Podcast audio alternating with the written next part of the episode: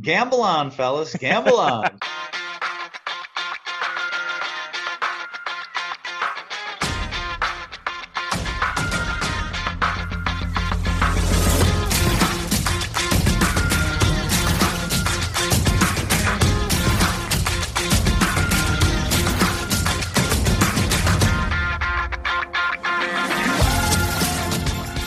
Welcome again to Gamble On, the weekly gambling podcast presented by USBets.com. I'm Eric Raskin, USBets managing editor and media director, and I'm joined by our senior analyst, Pulitzer Prize finalist John Brennan.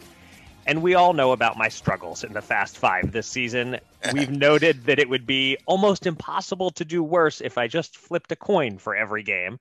Uh, well, it turns out I could really turn my luck around if I enlisted the Reddit poster known as Pong is Lame as my coin flipper. Uh, as Jeff Edelstein covered for US Bets this week, Pong is Lame digitally flipped a weighted coin for every Raiders game before the season started. And so far, he's 10 for 10 on the money line, which is mathematically less than a one in a thousand shot. Uh, John, do you trust the coin? Uh, the, the coin says the Raiders will beat Dallas on Thursday. Will you bet that because the coin says so? And does it make it any less cool to you to know it's a virtual flip, not a physical flip? Uh, okay. Um, here's Brennan math. If more than a thousand people waste their time on silly things like this, at that point, I would say there's a very realistic possibility that one of them goes 10 and 0 on something, well, of all the gin joints in all the world, this one just happened to walk into sports betting and US bets. So, you know, also, if you add up the number of people who will, as you say, trust the coin and the number of people who go against it because the coin is due to lose, right. Well, both groups contain a non zero number of people, and that's sort of scary. Um, speak of innumeracy, I know some well educated people who think that the fact that my twin brother and I coincidentally married women with the same birthday, not date, is almost impossible to comprehend. Now, a spoiler alert for those listening to freeze the show right here so they can noodle it through. What are the odds of that happening?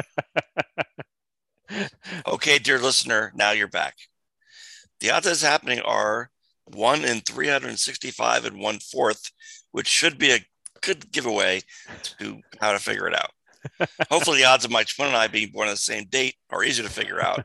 And it is not 100%, but it's close. right. Well, I would have I would have uh, guessed wrong uh, because I would have said one in three sixty five, forgetting the one fourth. Uh, okay. I would have been slightly off on that with my immediate uh, answer. Um, and you know, it's funny you point out that yeah, if a thousand people try this, uh, one of them's one of them's going to get it. Uh, P- Pong is lame actually gave himself a greater chance than we're realizing because he flipped the coin for not just every Raiders game, but every game, period. Uh, so the chance that he would get one right out of 32 is, is that is a little bit higher. But that said, um, he sent Jeff Edelstein a list of which teams he had in the playoffs, and it has a chance to be shockingly accurate. Uh, in the AFC, Ravens, Bills, Chiefs, Colts, Patriots, Browns, and Raiders. Uh, the last two are both iffy, but not out of the hunt. Um, the only thing he really missed badly on is not having the Titans. But then again, they're so injured, it's not impossible that they're going to go on a bad losing streak now and miss the playoffs. Um, and in the NFC, he had Buccaneers, Rams, Cowboys, Packers, 49ers, Saints, and Vikings the first four are all definitely making the playoffs. The last three are on the fence. Uh, the only team he whiffed on was not having the Cardinals up there. Um, but anyway, uh, I certainly agree with you. There is no logical reason to actually trust the coin. But at the same time, I kind of feel like why not keep going until it loses? Uh, at the very least, I trust the coin more than I trust myself when it comes to NFL picks in 2021. But why not just say it's due to lose. I mean, that seems just as uh, compelling to me an argument. But I guess I, I, maybe it's just a case of whichever side I take is going to be the uh, the side right. that fails at this point. I, I do believe that. okay, right. You're not a superstitious person, except you do believe that I am a mush and a cooler. That you'll buy into. I, I agree. Yes. All right.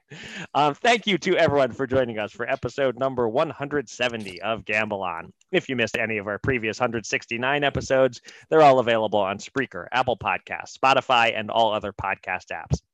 We ask that you take a moment and flip a coin, and if it comes up heads, give us a five star rating. But if it comes up tails, also give us a five star rating.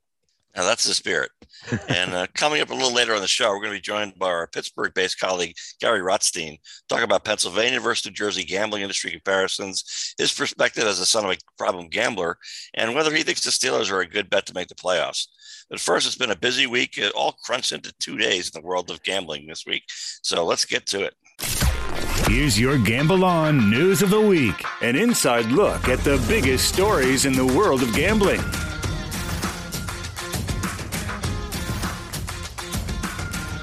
As John just indicated, it's a short holiday week, so maybe there hasn't been quite as much news as usual, but there is one enormous, fascinating story to kick things off with.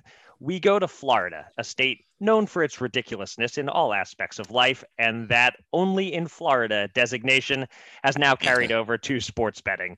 On Monday night, District Court Judge Dabney L. Friedrich nullified the compact between the Seminole tribe and the state that permitted mobile sports betting across Florida, basically agreeing with what our friend and podcast guest Dan Wallach had been saying all along that to allow mobile betting anywhere but on tribal grounds violated IGRA. So, after three weeks of the Hard Rock betting app operating as a monopoly in Florida, it's over or is it? Uh, as of our recording, the Seminoles haven't shut down the app, are still taking wagers, and say they plan to continue doing so while appealing the judge's ruling. Meanwhile, even though in person betting and other aspects of the compact were not in violation of IGRA, the judge's order voids the whole compact. So even in person betting has to start over as soon as the Seminoles decide to obey the judge, that is. Uh, John, give me your analysis of what has happened this week. Uh, but I'm also very curious what you think happens from here as DraftKings and FanDuel are working on a separate track toward operating in the state. And, and also, some legal experts believe the appeal of Judge Friedrich's decision could succeed. I mean, this is what Supreme Court Justice Elena Kagan wrote in her majority opinion in a 2014 case involving a Michigan tribe uh, as to what limitations tribes might have in offering gambling in the U.S. Everything, literally everything, in IGRA affords tools to regulate gaming on Indian lands and nowhere else. Hmm. She added that gaming activity under IGRA means literally, quote, each roll the dice and each spin of the wheel. Now, I'm no attorney, but I think that means that under IGRA, tribes only can offer this sort of gambling on their reservations. Mm-hmm. So, meanwhile, I found this sort of weird. The subplots beneath the blockbuster ruling are first that the plaintiffs had legal standing and would suffer economic harm if the Seminoles mobile betting in the last few weeks continues. That's not surprising.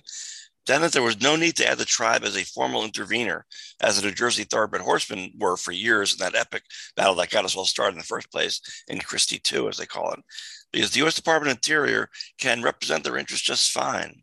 Okay, that's plausible.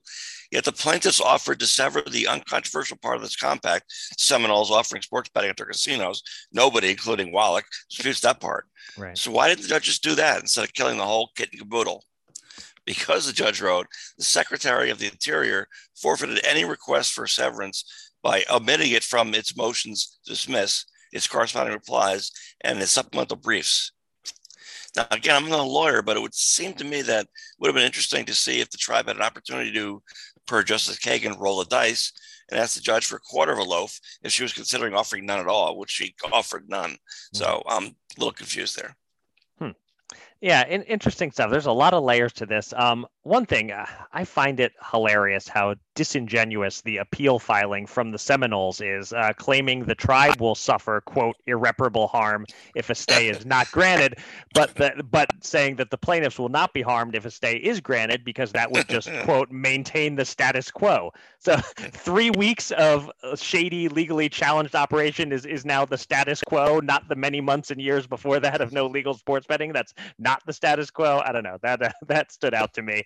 Um, I don't know for sure where uh, the appeals are going to lead. Um, it's possible a judge somewhere along the line will disagree with Friedrich and with Wallach as to how IGRA applies here, but um, I, I, just find the whole situation so unnecessarily messy. If the state government of Florida wanted to give its citizens legal access to sports betting and wanted to generate tax revenue for the state, there were any number of models out there for how to do it successfully and in a way that actually serves the public.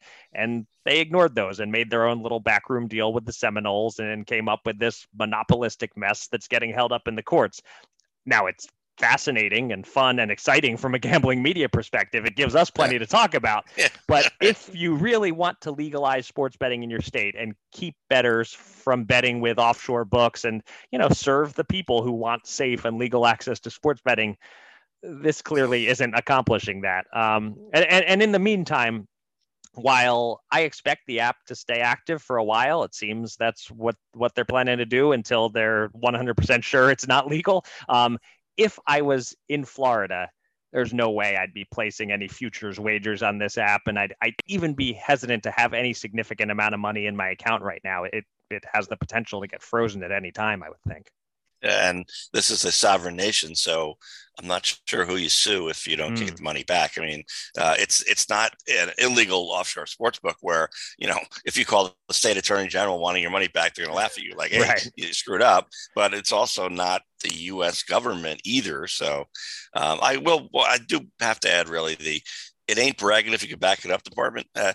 as you say who knows what other courts will rule but at this point you know, wallach did tweet the other day I'd like to file a missing persons report on all legal experts and gaming industry analysts who t- took public positions or intimated that online sports betting via a tribal compact was legal under federal law.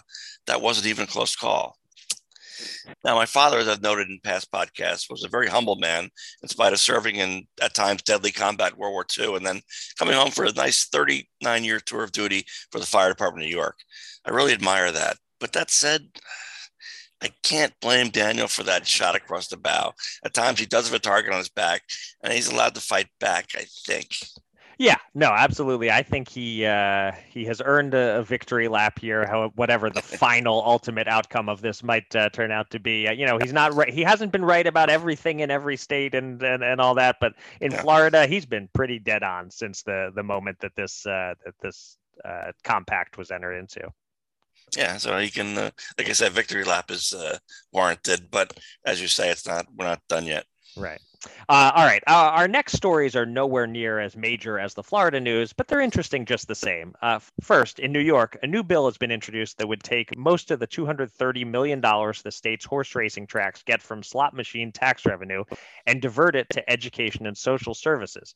If passed, this bill could pose an existential threat to the horse racing industry in the state and might impact other states as well, as it could set a blueprint given that similar legislation has been proposed in Pennsylvania. Uh, John, you're the East Coast horse racing industry expert here. Uh, how serious a blow would this be?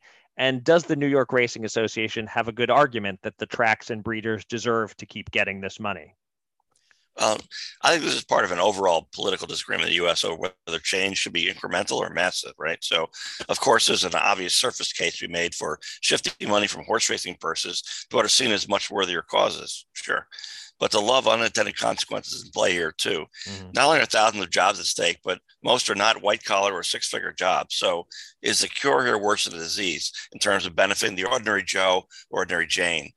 Uh, there are also issues of open space that disappears along with the horse farms when uh, you do this. So, and other big picture, horsemen have to realize is demographics. Their best customers are getting older and older until they aren't anymore. Right. Not only do the next generations have less interest in horse racing, they have more interest in animal rights.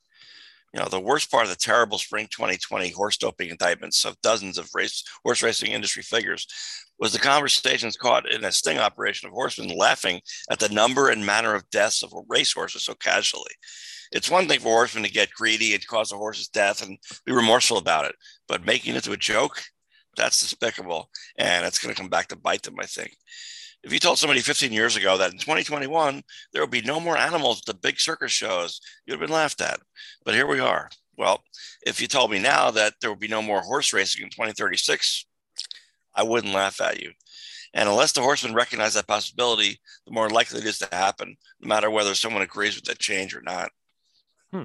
Yeah, really interesting analysis. Uh, I didn't realize that there were no big animals in the circus. I guess I didn't even know that the circus came around anymore. But uh, I guess I'm, I'm, I'm out of the circus loop. Um, a, a, big elephant was is a big is a powerful lobby. It turns out. Who knew? I guess so. Uh, there's an elephant in the room joke to be made here, but I can't quite piece it together. I don't know. So.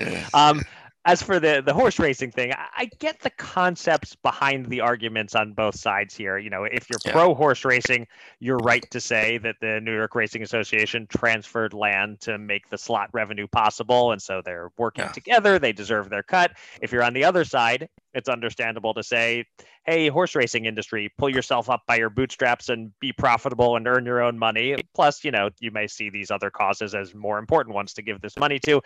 I see both sides. It's largely philosophical. It basically kind of comes down to whether you care about the horse racing industry or not. Yeah. But um, but but the weak point of the case for those willing to damage horse racing in New York, as you point out, is that it does employ a lot of people. So are you going to create other jobs with the way you divert the funds? You better, or, or else it's a, a, highly problematic bill just on a jobs front. But um, it's an interesting situation and dilemma, and uh, certainly uh, other states should be watching closely to see what comes out of this. I mean, it's, it's, a question of how much you believe in government, right? I mean, when uh, uh, Newark, New Jersey devoted $210 million toward a uh, $350 million arena that the Jersey Devils hockey team plays in now, you know, one of the people I talked to about, I'm like, 210 million could do a lot of good in a city like Newark. And one of the principals involved said to me, where do you think this money's going if it doesn't go to the arena? The arena is actually going to be a tangible thing. Thousands of construction jobs, thousands of permanent permanent jobs. Uh, it's going to definitely improve the uh, profile of the city, which is done. And you can argue that it's not worth 210 million, but still it's something. But if they didn't spend it on that, where is it going? Mm. And I was like, yeah, that's a fair point because it wasn't going all to helping, uh, you know, the uh, soup kitchens. That's for sure.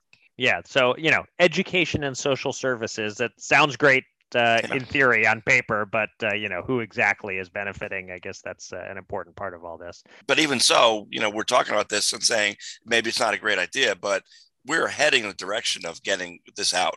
That mm-hmm. animal rights activists are uh, young and growing in right. power and they're getting there. So it doesn't matter if you think it's fair or not, or horse racing is a great idea or it isn't. It's not about that. You know, you have to focus on, to me, on what's the likelihood of what's going to happen. And right. I think we're heading in the direction of this is going to go out of style, just like those elephants in the circus. Mm-hmm. And so you can say that's crazy. It makes no sense. It, you know, it doesn't matter. Don't get caught up in that. If you're in the industry, you have to realize this could happen. And if it could happen, you have to do all kinds of things to uh, change the narrative at very least politically. Right. Uh, otherwise, they're they're going downhill, and I think they're the industry is not really fully focused on where things are headed. That's why I mentioned the circus because nobody in the circus industry saw it coming. That's for sure. Right. All right. Uh, I'll, I'll, continue this conversation on my circus podcast that I do on the side. Uh, um, all right. For our final story this week, uh, we go to Tennessee, where the news is that there is no news. Uh, the status quo might be maintained with regard to one of the strangest and most unpopular rules any state has for sports betting. As we've discussed several times, Tennessee launched betting with a rule that sportsbooks were required to hold at least 10% of all dollars wagered, or else they would be penalized. But with the Tennessee Sports Wagering Advisory Council, or SWAC, in the process of taking over for the Tennessee Education Lottery in running sports betting in the volunteer state, they had a chance to update and change rules, and some expected that they would do away with the 10% hold rule. Uh, we learned this week that the SWAC plans to keep the rule. John, any surprise that the SWAC isn't taking the opportunity to get rid of this rule? And is the penalty, a $25,000 annual fine, modest enough that the sports books won't really care in the end? Yeah, this one has always confused me, and it's kind of a short week. So I'm going to be kind of a uh, regular Joe amateur doesn't know what he's talking about guy and you can straighten me out. So okay. I, I think maybe the idea is that if the books can't lose then neither can the state right in terms of tax revenue. A book that has no gross operating profits in a given month would seem to have no tax to pay. So it seems like a perk for the books maybe is really a partnership between treasury and the books versus the consumers tennessee on the wrong end or not. That's why i need you to help me out here Eric. Um, yeah, I mean, I guess that's part of what's behind it is that yeah if you can force them to have a 10% hold then you're guaranteeing that you as the state are going to get your tax revenue percentage from each book each month. I, I guess that's part of what's behind it but again i just think it fundamentally misunderstands how sports betting and, and all gambling works you know? You just overseeing a, a blackjack table and saying you must you know, blackjack is supposed to return what two percent to the house, one and a half percent, something like that. Mm-hmm. You must return one and a half percent to the house every day at blackjack. You can't control that. There are going to be days where you return five percent, and there are going to be days where the house loses. Um, it's just part of the way that it, that you can make the vig so outrageous in, in sports betting that it's almost impossible for the house to lose. But again almost impossible. There's still going to be times when the the betters run good and of course you're you're turning them off with you know if you're putting up minus 120 lines instead instead of minus 110 lines or something. I just think that this misses the way that the whole industry operates and it just with regard to rules like this you know everywhere you turn there's ego involved every state seems to have people who need to put their yes. stamp on sports betting. They, they know better than the states that are doing it successfully. Uh, we talked about that already with Florida a little bit. Uh, we've seen it all along with Tennessee, where hey, let's introduce this ridiculous rule. Uh, and no matter how many people tell us it's ridiculous, it's our thing. We came up with it. It's uniquely Tennessee. We're going to do it. Uh, it's it's ego, and that ego has transferred from the lottery to the SWAC apparently. But um, ultimately though i feel like it's all toothless because the penalty is so insignificant um, you know these are companies that are spending tens of millions of dollars just to get into new york so $25,000 a year, you know, their CEOs wouldn't notice if you took $25,000 directly out of their personal accounts, never mind the company accounts. Um, so in, in the end, as interesting as it is to discuss, this is kind of a non-issue because the operators are not really motivated to care whether they hold 10% if the penalty is only 25,000 bucks. Well, even better, the bookies, any honest bookmaker, and they're more than, mm. than people think, will tell you that it's great when they lose in a given month. It's it's huge news. Oh my God, you know, Nevada or New Jersey, whatever, or New Hampshire, certainly it's on it. Uh, they lost money last month, but the gamblers love that. I mean, if the book if the books lose money in a given month, the gamblers have extra money, right? Right. And what are gamblers going to do? They're going to spend it. So it it, it uh, it's actually a plus for the books in the long run, and they know that because they feel like the the gamblers have a little more cash. They're they more more uh, encouraged. They might get their friends involved. Hey, I won you know eight hundred bucks last month, whatever, and they're getting involved. So in the long run, they come out ahead anyway. So there's no there's no downside really for either a sports book or ultimately a, a state you know treasury to a uh, a losing month. It just encourages gamblers to gamble more, and they're going to get the money in the end anyway. So there's no reason to have this. So you're right, ego is definitely involved here. Yeah, and I mean, as far as the winning betters winning begets more betting, it's exactly what we were talking yes. about with the October handle numbers being through yeah. the roof because people were having a good couple of weeks in October. But um, there's definitely a theme in our in our news segment this week, though, that of uh, a lot of people in and around politics getting in the way, as people in and around politics are wont to do. We're kind of seeing different forms of that in in all of these states that we're discussing here this week. Yeah, that's for another podcast. I suppose so. Not my circus podcast. My my fourth podcast about politics. Yeah. Okay. There you go. It's time to welcome a special guest from the world of gambling. Let's get to the Gamble On interview.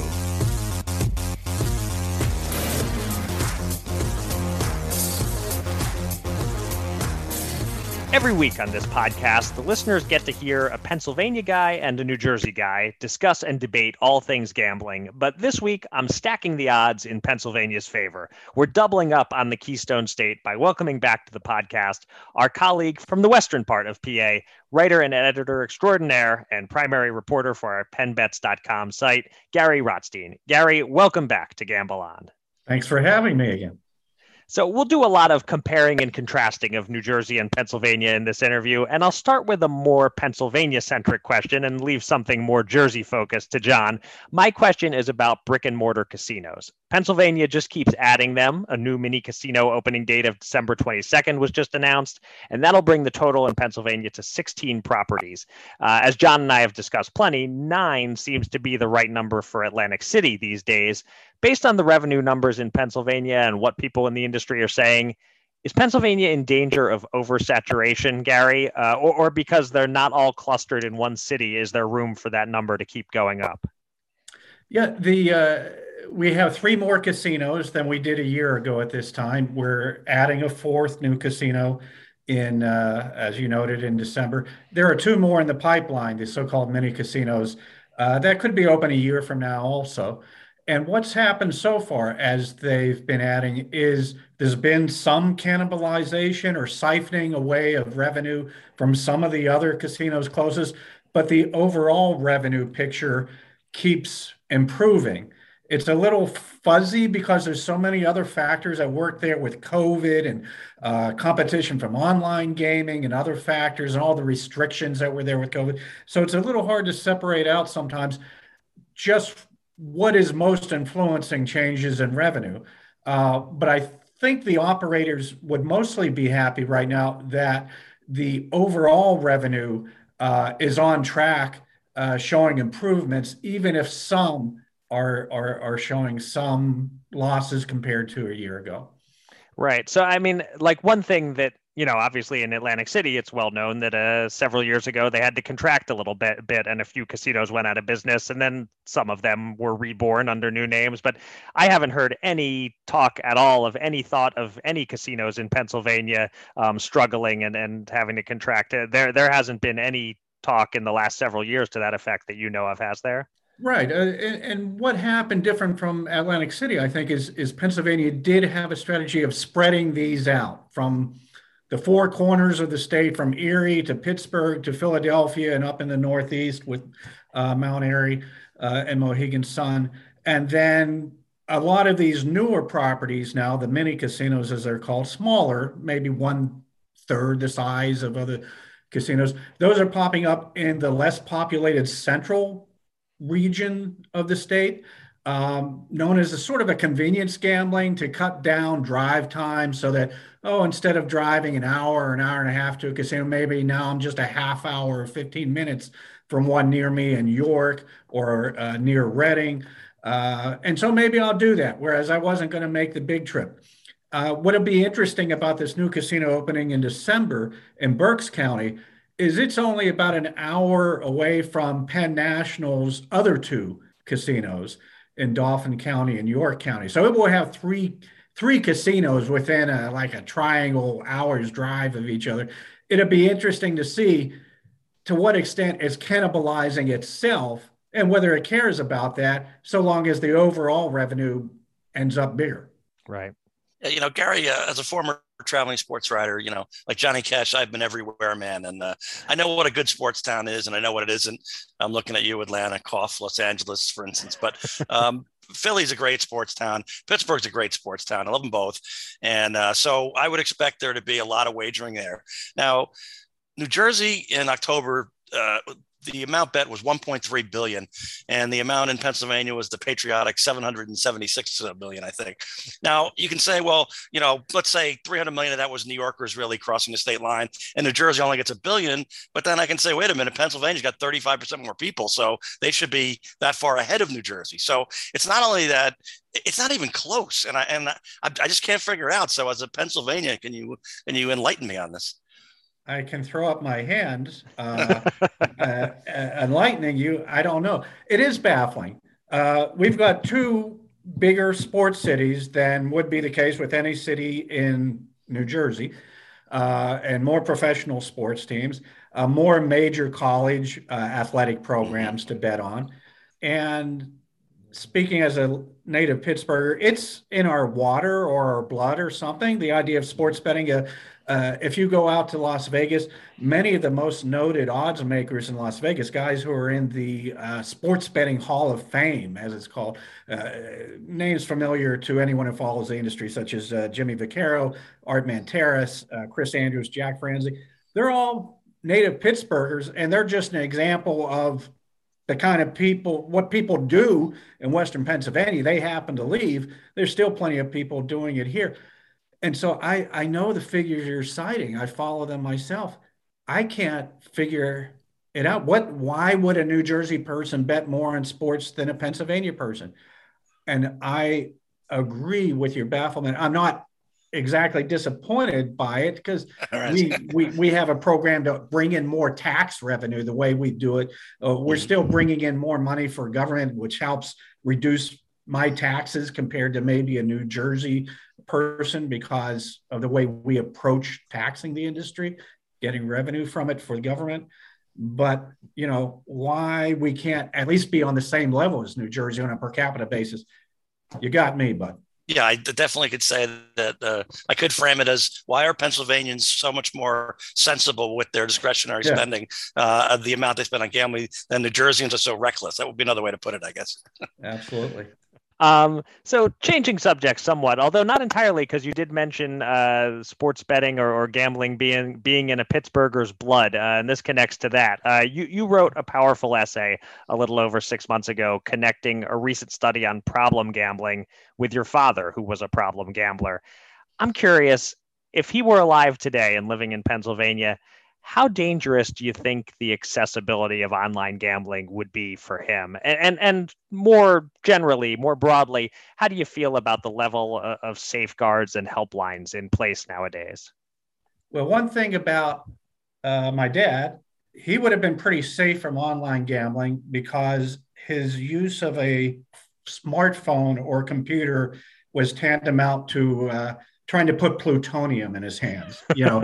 Uh, he never he never adapted to any of that. He, when I grew up, he was on the phone on the phone with the neighborhood bookie, uh, using code names, and I was sort of fascinated by that uh, in a Bronx Tale uh, kind of way. Hmm. And uh, then he went out to Las Vegas to live, and he was doing the traditional kind of using the sports counter. If, if today, even a kiosk, if you put a, if you had asked him to go use a kiosk today, which is, uh, you know, a very common way sports bettors all do their betting now in a casino, he he would have uh, run away uh, in, in, terror as well.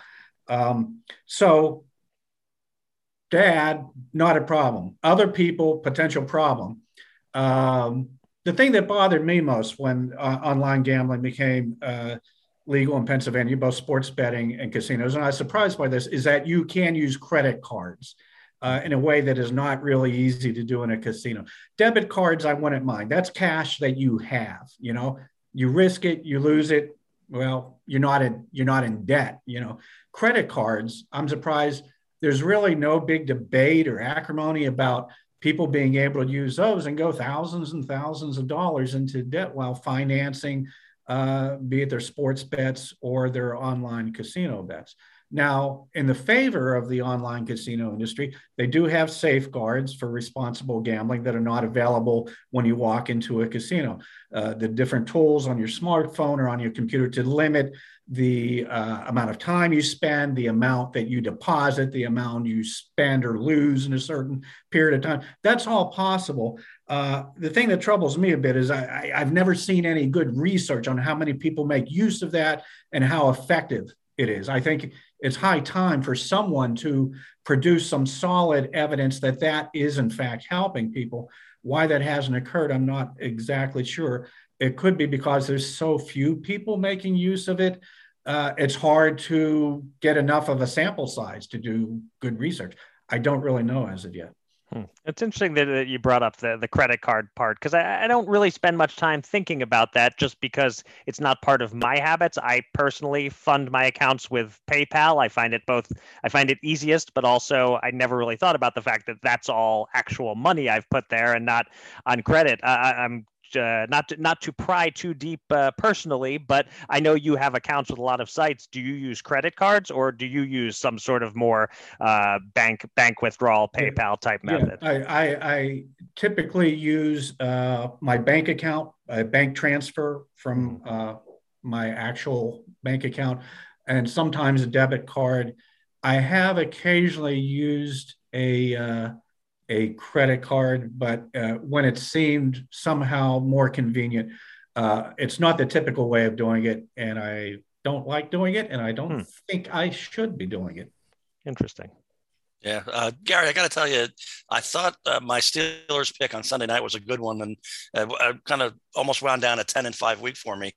But I got completely lucky in that game. Not only for two touchdowns in the last five minutes, but I, I, my understanding was that the Chargers have a terrible run defense. The Steelers can run all over them, and even an aging, you know, over the hill Ben Roethlisberger can be bailed out by this great running game. And instead, the Steelers hardly run at all, and Roethlisberger has, I thought, a very solid game. So even though that's technically a winning bet, I don't really understand what the hell's going on with the Steelers. So as a local there, maybe maybe you do. Uh, you know, I don't know. I think they're five and five or whatever, and they. Uh, I, I'm just stumped. I mean, are they over the hill? Uh, can they win a division? A plus 300? Is that something that's worth uh, looking at? Or welcome to Steelers Nation, uh, John. Uh, you are now an honorary member uh, right. in terms of our bafflement, uh, really at coaching decisions. Mm. Mike Tomlin's been extremely successful over his mm-hmm. lengthy career, never with a losing season, which is incredible. But still, game management decisions are are often criticized. Um, and the odds that that uh, the odds to win the division they're they're in a division that doesn't have a losing team right now. Mm-hmm. Everybody's above 500. Uh, and so their odds to win the division are actually 10 to 1. It's more like 3 to 1 to make the playoffs. Okay. And the main factor that so they've got a, they've got injury issues on defense. They've got a very weak offensive line um, injuries to the receiving corps, a lot of things that are holding back. Now, all teams, for the most part, have that at this time of year. So I hate to use that as too much of an excuse or factor. What is going, what is hurting them in those odds are odds makers looking at their remaining schedule. Mm. Uh, they don't play a team below 500, their final seven games. Uh, 40 to look at 46 and 27 is the co- uh, combined record of the remaining seven teams. There's a number of teams. They're they're one of a whole host of teams in the AFC uh, that have a, either six wins or five wins right now that are not division leaders. Those teams are all jockeying for three wild card positions if they don't win the division. But none of those teams has the kind of schedule the Steelers have. Uh, the estimation before the season started was the Steelers had of all 32 teams, the toughest schedule in the NFL this year. And their easy games are over. And hmm. they only tie Lions, as you know, barely beat the Bears. Uh, so it's all tough from here on. So I, I, think the odds makers are looking at that, saying these guys uh, have a very slim chance.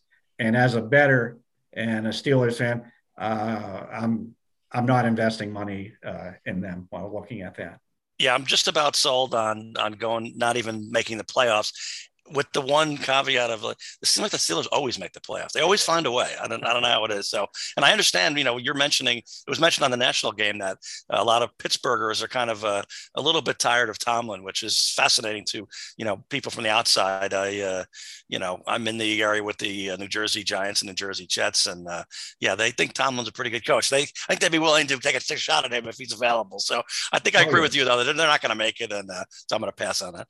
Yeah, uh, not many people love their own coach. Maybe outside of uh, New England, I guess there's you you just find so many fault. It's so much easier to find faults uh, than the good aspects. And while uh, Tomlin has been consistently successful, uh, there's been a tendency, especially over the past decade, not to win the big games. Hmm. And we're so accustomed to the Steelers uh, being champions or close to it that if they're not winning the big games, then we're dissatisfied. Even though I, I, I agree with you, if if if the Steelers let him go tomorrow, uh, it, it wouldn't be a week before he'd have a very lucrative deal with somebody else. He's only 49 years old, I think. Boy, this this this all uh, sounds very familiar uh, as an Eagles fan. That we we had a coach who was here for a long time, couldn't win the big games, but was generally very successful. And uh, at a certain point, it was just it was time for him to go. And um, I'm glad to have seen Andy Reid uh, achieve some success uh, somewhere else. But um, but connecting the two teams together uh, in Pennsylvania, I do wonder. One of our Pennsylvania sports books ought to put a prop together on either Pennsylvania team to make the playoffs since they have they're kind of around similar odds uh, right now. The Eagles have a lesser record but a much easier remaining schedule. Uh, do you think you would do even money on one Pennsylvania team to make the playoffs, Gary? Yeah, I checked those odds today. Um, the Steelers to make uh, the Eagles to make the playoffs. The yes from DraftKings is just uh, plus 120. Oh, that's compared all. to the Okay. Steelers plus 300. Hmm, wow. So it's just that the competition in the uh, NFC is so much less than what it is in the AFC. Uh, apparently, and also I think the Eagles uh, had before the season started might have been considered the uh, team with the easiest schedule of 32, Yeah. and I think a lot of their tougher games are out of the way. And they, uh, it's the exact opposite of the Steelers in terms of what they have remaining. So I think the odds makers are looking at that and saying these guys have a very good chance. So, Yeah. I don't have the exact schedule in front of me, but I know that remaining are two games against the Giants, two games against Washington, and one against the Jets. So, uh, That's what you need. doesn't the other two don't matter all that much or whatever, you know. right. Well, we'll, we'll see. I didn't realize that their odds had come down that far. In that case, you're not going to get even money on either or. It would be a minus price, I think, if the Pennsylvania books do put that up there. But Yeah, it's All a great turnaround for the Eagles. They looked really sorry a few weeks ago, but they're once they went to the rushing game. Uh, credit kudos to Sirianni for going to the rushing game now, which has Mhm. been tremendous. Uh, but at the same time, uh, a slap of the face to him for taking so so long to do it. Uh, you know, there was one game they ran what like four times the entire game, Right. you know, so it went uh, from the one extreme to the other. But this extreme is working, but it should have happened at least to some extent earlier. Yeah, although I, as I was saying to John via a private message, uh, I think it was either this morning or, yesterday, that uh, now the Eagles have roped me in to the point where I kind of care and I want them to make the playoffs, which it means the rug will get pulled out from under me now for sure. They'll Okay, they'll lose to the Giants this week, almost certainly. All right, Charlie. All right. Uh, this has been great. He is Gary Rotstein. You can read him at penbets.com as well as US Bets and uh, the other sites in our network. Uh, thanks for coming on the podcast once again, Gary. Thanks very much. All right. Thanks, Gary. Two men. Two men. Ten thousand dollars. Will they run it up or blow it all? It's time to check in on the Gamble On bankroll.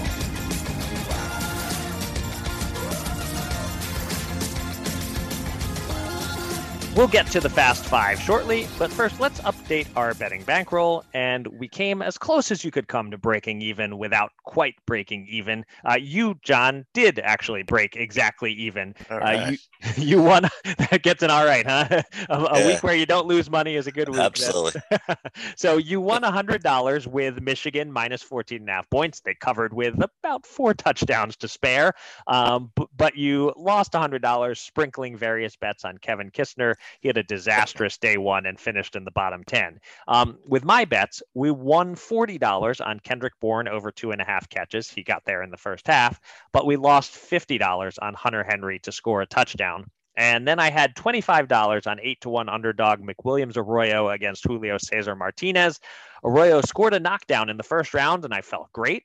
Then he got knocked down himself in the same round, and I felt less great. Then he got dropped again in the second, uh, but the fighters clashed heads, and there was a bad cut, and it was ruled a no contest in round two. So we get a refund on our 25 bucks. Uh, all in all, I slash we lost 10 bucks for the week. Uh, we're now down $1,733. We still have $1,410 on holding futures bets. That leaves us with $6,857 available to bet with this week. And you are up first, John. Yeah, much ado about nothing there. That's for sure. Yeah. So, okay, two straight easy college football covers has put a little stride back in my step. And my recent podcast, golf pick Taylor Gooch winning his first PGA Tour event on Sunday, not that I picked it, suggests I was onto something there too. So Ohio State seemed too easy last week, and I stayed away, and they led 49 nothing at halftime against Michigan State. This week, minus eight versus Michigan, but I just can't pull the trigger. Instead, give me Oklahoma State minus four versus Oklahoma at 110 to 100 on BetMGM in the annual Bedlam game. Classic little brother versus big brother. And this time, I believe little brother Cowboys finally win and cover two. Really good defense, said no one ever about a Big 12 team, but I will say it here. Uh, I realize. Uh, and the Sooners seem to have lost some oomph of late. Um, so for my first bet, uh, let's have a little fun on Sunday, rooting for an over. Uh, Colts Bucks, the highest number on the board, 51 and a half. The Colts average 28.1 points scored per game. The Bucks average a league best 30.9 points scored. Tampa Bay is a passing offense, and their defense should force the Colts to be a little more of a passing offense than they'd like to be. And these are teams that know how to punch it in for touchdowns and not settle for too many field goals. Bottom line, let's find out if the Raskin NFL stink applies to over unders. Uh, I think there's a little value on the over here, and it's priced at minus 105 at WynnBET. So let's risk 105 to win 100 and root for points. All right, sounds good. Uh, some might be surprised I'm passing up the match on Friday afternoon, a supposed showdown between Bryson DeChambeau and Brooks Koepka. Both are, well, kind of annoying, and coincidentally, their feud heated up this year after the PGA Tour announced that bonus money would be had for the players with the biggest social media followings. Hmm. Now, don't get me wrong, I believe they dislike each other uh, uh genuinely, and also they they'll be playing for keeps probably on the back nine at least. So that's a hard pass for me. Okay. Instead, I'm going to go with Wisconsin minus six and a half at 115 to win 100 at Minnesota to win some sort of farm equipment trophy, I think, or whatever they have, as I buy the half point I bet MGM. Now, we need the stinking Badgers not only to win and cover here, but also to turn that into a Big Ten title game appearance for our long shot bet from three months ago. And uh, so we're going to go Badgers. All right. So uh, doubling down on the Badgers. I like that. Um, my next bet is boxing. A great super bantamweight title fight I've uh, really been looking forward to. A battle of unbeaten Stephen Fulton from Philly against Brandon the Heartbreaker Figueroa. My prediction is Fulton by decision. Uh, that's priced at minus 135. So let's bet $100 to win $74 on that result. But then I'm going to place a second bet that is a, a, hedge of sorts, but I feel like I have to do it. Uh, we had Fulton on our boxing podcast last weekend. Now, this is an actual second podcast I have, unlike the circus podcast and the politics podcast. Um, we had him on our podcast, and he told me directly that he feels a ninth round KO coming. Uh, Fulton by KO 9 is priced at 20 to 1. I got to give it a shot. If he if he nailed the prediction and I didn't bet it, I'd feel like a fool. So let's just go ten bucks to win two hundred dollars on KO nine. So if Fulton wins a decision, we come out sixty four dollars ahead, and if he wins by KO nine, we're up hundred dollars. Now, if Figueroa wins or it ends in any other round, we're screwed. But uh, but I don't see that happening. Stephen Fulton wouldn't lie to me. Well, thankfully, uh, nobody you've had in your podcast is involved in a sport that has ever had any kind of, you know, shady results. Where if you won this big bet, some might wonder, you know, whether yeah, okay, so you're, you're good. You're good I'll, I'll, just say this: there's a lot more money on the line for real for Stephen Fulton than there is for for for my bet on this. So, all right, fair uh, enough. Um, all right, we finished the show with the Fast Five, where normalcy returned last week. Uh, we had one head to head, and uh, as happens more often than not, John won that head to head with the Eagles covering comfortably against the Saints. John went his standard three and two. I went my standard one and four. Uh, John is back on the path to a season where he beats the VIG with a current record of 29, 25, and one and I'm back on my path to historical ineptitude and or cursedness with a record of 19 and 36. Uh, we're recording earlier in the week than usual due to the holiday, so we're using the Superbook lines as of Tuesday evening, not the official Super Contest lines. Uh, and you are up first this week, John. Uh, yeah, it's my sixth three and two in eleven weeks, and after I noted, by the way, and after week one, that hey, three and two is really good. You know what? I meant five and zero. Oh in retrospect, that was a mistake on my part. I mean, three and two is really good, but yeah, if I knew I'd get six in eleven weeks, uh, so anyway, so I lost only with the New Jersey Giants and New Jersey Jets last week, and I'm going to stay away from the swamp creatures this time. Okay. So that's a little hint. Um, Raiders plus eight at Cowboys, not just because you're a coin flip deal. Um, you know, Dallas always has a ridiculous home advantage on Thanksgiving, even more so against a team traveling east. But no Amari Cooper, COVID, whatever, and right. presumably no CeeDee Lamb and Tyron Smith, left tackle. So that's just too much of the boys to lose, as was obvious last week versus the Chiefs. So, uh, so I'm not the coin flip, but I, will take the points when I get eight. Um, Falcons pick them at Jaguars. I think don't pick them might be a better listing here, but but the Jaguars are a classic bad team that just needed one signature win for the season, which they got against the Bills a couple of weeks ago, back when we thought the Bills were good. But I think they're still happy with that. Matty Ice grinds out a win here. Uh, then Ravens minus three and a half versus Browns Sunday night. A risky pick given uncertain status of both Lamar Jackson and Baker Mayfield at this juncture, but it seems more likely that Lamar recovers from illness than Baker recovers from being kind of broken all over. And something's rotten in the state of Cleveland. And I don't just mean the city, I mean the Browns. Yeah. Mm. Uh, and then finally, a football team minus one versus Seahawks Monday night. Speaking of rotten, the the Boo Birds, rarely heard in Seattle in the past decade, were out in force on Sunday, if anybody caught that game. And now we have Pete Carroll back to USC rumors. Hey, Pete's a great coach, but he's also kind of mercenary. Uh, the Hawks have never had a dead man walking season under Carroll. Uh, Russell Wilson doesn't know what this is. He's never lost three in a row before. And this is the sort of team that checks out a bit if they allow that first touchdown. All right, either I missed one of your picks or you skipped a pick. I I, I only jotted down four. I've got the Raiders, uh, the Falcons, yeah. the Ravens, and the football team. Was there another a fifth one that you forgot to say? Uh, oh yes, I meant to say there's, there's one more terrible game that is a don't pick them, not literally, but uh, shouldn't be picked, and I'm going to pick it anyway. I'm going to take the Texans minus two and a half against the Jets at home uh, for the Texans. Uh, Zach Wilson apparently might be quarterbacking the Jets this week, and that's not a good thing. Who knows? In you know two years he might be good, but he's not good now. Texans have a little bit of fight left in them, and uh, they got a chance to win the game, and they're gonna they're gonna win this one. Okay, uh, all right, so those are your picks. Uh, now it's my turn, and uh, I got to turn my Zoom camera on for this. Uh, you can turn yours on too if you want. Uh, click. Uh, there we go. My camera's on. You don't have to necessarily, but you're welcome to join me in being able to see you. There you are. All right. So. Um, this is a visual fast five round um, because uh, I'm not making my own picks. I'm leaving it up to fate and luck and randomness so I can find out once and for all do my picks stink or am I just cursed this season and there's nothing I can do about it? Um, in this hat that uh, you see me holding here, John, uh, I have the names of 28 of the 30 teams in action this week. Um, two of them are not included. I'll explain why in one sec. But hmm. I will be pulling out team names at random, and that is how my picks will be made. And obviously, okay. if I pull a team and then I later pull its opponent, that second pull doesn't count. I'll throw that one away and keep going. Sure. Um, but I'm only using that for four of my picks.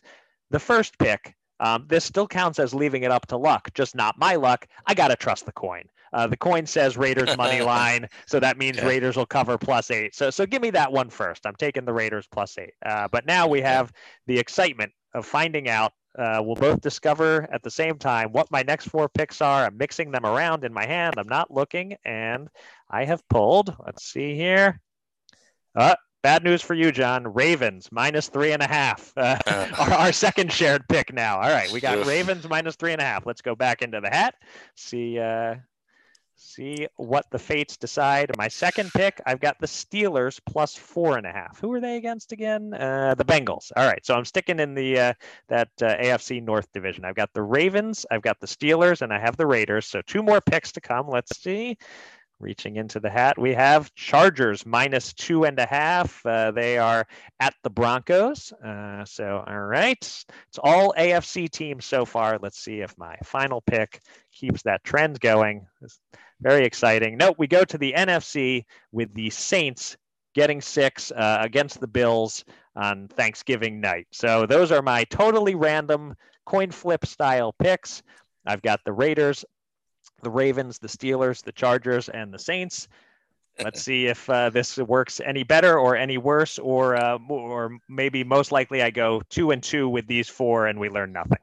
Yeah, you got the uh, George Costanza opposites one a couple of weeks ago, and you would have been a rare three and two, and said you got two and three. So right, I'm not optimistic here. And plus, like you said, you got a couple of my picks, which uh, is really concerning me. Greatly. Yep, rightfully so. Yep, you should definitely be concerned. Uh, all right, that will do it for this episode of Gamble On. Thanks everybody out there for listening, and thanks again to our guest Gary Rotstein. You can find me on Twitter at Eric Raskin and John at Bergen Brennan, and follow US Bets at US underscore Bets. Go to usbets.com for all the latest news and analysis from the world of gambling and subscribe to this podcast on Spreaker, Apple Podcasts, Spotify, or anywhere else. And with that, John, on this Thanksgiving week, please take us out. Well, yeah, Eric, I was going to say one thing, and now I've flipped. Uh, uh, the was gonna was going to be after lost 2020 and millions of households casually watching the NFL during family get-togethers on Thanksgiving. This is the first time that some family and friends will have legal bets on games. So my first take was, listeners, don't bore the hell out of everybody with your multi-leg one-game parlay in a Lions Bears game or or the midday game that might make you suddenly wealthy then I realized, wait a minute, other than basic updates about family milestones, which are great, what other topics are people in 2021 across the political spectrum who are conditioned by the monsters who control social media liable to lean toward? Oof. It's so easy to believe you have a hot take. Narrator, you don't. And even if you did, uh, do you really believe you're going to change anyone's mind? Uh, no. So, two things. First, whenever you get close to firing that political Molotov cocktail comment, remember that it's a bad gamble family wise, no matter what someone else has said. Better to press down hard with your toes to the floor, little secret. That automatically distracts your brain elsewhere. And if all goes well, that moment will pass. Second, by all means, at a key moment, interject that you're off to a great start in that parlay of the game at hand that could win you over $1,000. And if you do, everybody in the room gets an enhanced holiday present next month. I promise you, there are liable to be brethren who don't even like football who will legally ask to explain that, uh, what you need to do to win, rather than continue the whatever the conversation was. And with that, until next time, gamble on, pass the turkey, and pass on the politics. You give thanks to me for that on Thanksgiving night.